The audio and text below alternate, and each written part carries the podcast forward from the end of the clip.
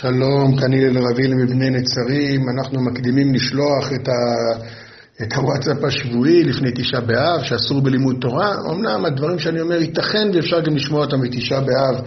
אנחנו במדרגה השלישית, בשלב השלישי של הדצחם, ודיברנו על כך שכל מדרגה צריכה להופיע לפי הערך העליון שלה, כיוון שכל המדרגות התחתונות הן לא בנויות אחת על השנייה, אלא כל מדרגה יותר עליונה כוללת את כל המדרגות שמתחתיה בצורתה העליונה. אם זה הסינית בשבילכם, אז בעברית, אמרנו את זה הרבה פעמים, אם הכבשה לא תחיה כמו כבשה, היא תתנועע, תאכל את האוכל המתאים לה וכולי, אז גם המקומות התחתונות שלה לא יופיע, לא תופיע בצורת צומח או דומם.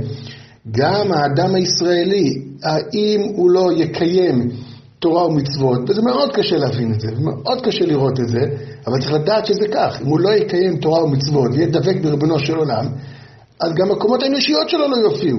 אתה תראה אותו מושחת בדברים אנושיים, היא מתקלקל, אולי מילה יותר טובה, מתקלקל בדברים אנושיים.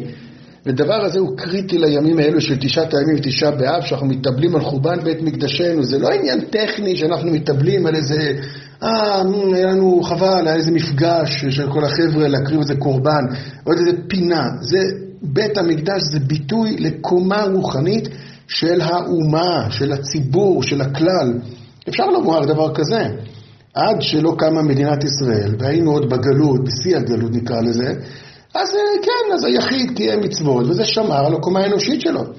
אבל כאשר אנחנו חוזרים לארצנו ומתאגדים חזרה בצורה של אומה, בצורה של מדינה, אז בשנים הראשונות עדיין כמו ילדים שמתבגרים עד גיל בר מצווה, עוד לומדים את הכוחות שלהם, זה לא נורא שהם לומדים או לא לומדים, משתדלים שילמדו, אבל זה לא נורא, זה לא נעשה קריטי.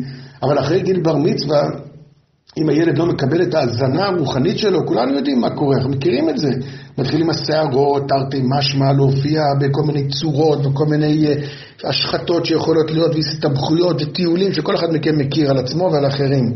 כך אותו דבר בציבור, כאשר האומה מתאגדת והגאולה הולכת ומתקדמת, הדבר נעשה קריטי, בגלל שהתשתיות של האומה כאומה, כציבור שמקיימים תורה ומצוות, שקשה מאוד להסביר מה הכוונה, זה הרבה מעבר לזה שכולם שומרים שבת וכולם אה, מניחים תפילין, למרות שזה ודאי המבוקש, אלא שהמדינה, מה שכולם מפחדים להגיד, מדינת הלכה, מתנהלת על פי הלכה, הלכות מלך כמובן, הלכות ציבור כמובן, אז הולך ומחריף החידלון האנושי, הקומה האנושית של האומה, של המדינה, הולכת ומתקלקלת.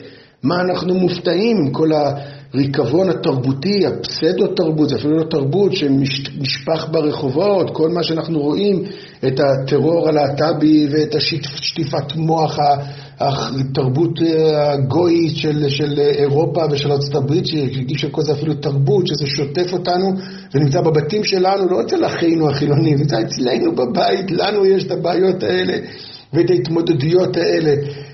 זה בגלל שהקומה הלאומית, מה שאנחנו מתאבלים עליו בתשעה באב, בית המקדש לא מופיע. בית המקדש כביטוי למדרגת חיים אחרת, שהיום אנחנו כבר יותר צריכים להתאמץ עליה. זה המטרה, ולזה אנחנו מתאבלים, לא כדי לדפוק על, על הבטן, לא על הבטן, על ה, איך אומרים, על החזה, לדפוק על העשן ובגן, לדפוק ולומר, אוי, מה היה לנו פעם. לא, זה קריטי לנו שנזכור שהדברים האלה הם בעצם הצורה השלמה שלנו. מזה נגזר שני דברים.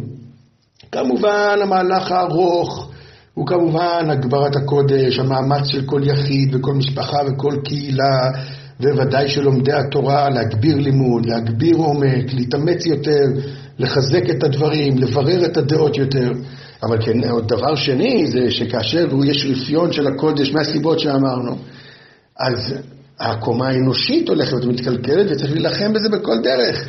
בגלל שהכבשה שלנו, נקרא לזה בדרך המשל, הולכת ומשמינה, הולכת ומתקלקלת, צריך להרגיל אותה לעשות ספורט. ככה אנחנו צריכים בקומה האנושית, במדינה שלנו, למחות ולא לשתוק על כל העוולות וכל השחתה התרבותית. לא כי אנחנו מיואשים, אלא כי אנחנו יודעים שהקומה הזאת חייבת להיות אה, אה, מוכשרת ובנויה ומבוססת כדי לאפשר לקודש להמשיך, לקודש המדרגה הבאה להופיע. אנחנו עושים את חלקנו, והקדוש ברוך הוא יעשה את השאר. אנחנו לא יודעים לעשות את הכל, אבל להתאמץ אנחנו צריכים למחות אנחנו צריכים, להתקדש אנחנו צריכים, בעזרת השם, שתשעה באב, כשם שבשנה הזאת אכלנו בתשעה באב, כך נזכה כל השנים לאכול בשמחה בתשעה באב, הקדוש ברוך הוא יאמר קץ לצרותינו וישלח גאולה במהרה, אין מצווה שזה יהיה קימה קימה, אפשר גם לעשות דילוגים בעזרת השם, שיהיה לנו בעזרת השם צום אה, מועיל והתרכזות והתעלות, ויהיה לנו כוח לשאת את המשימות הגדולות של הגאולה. כל טוב, שבת שלום.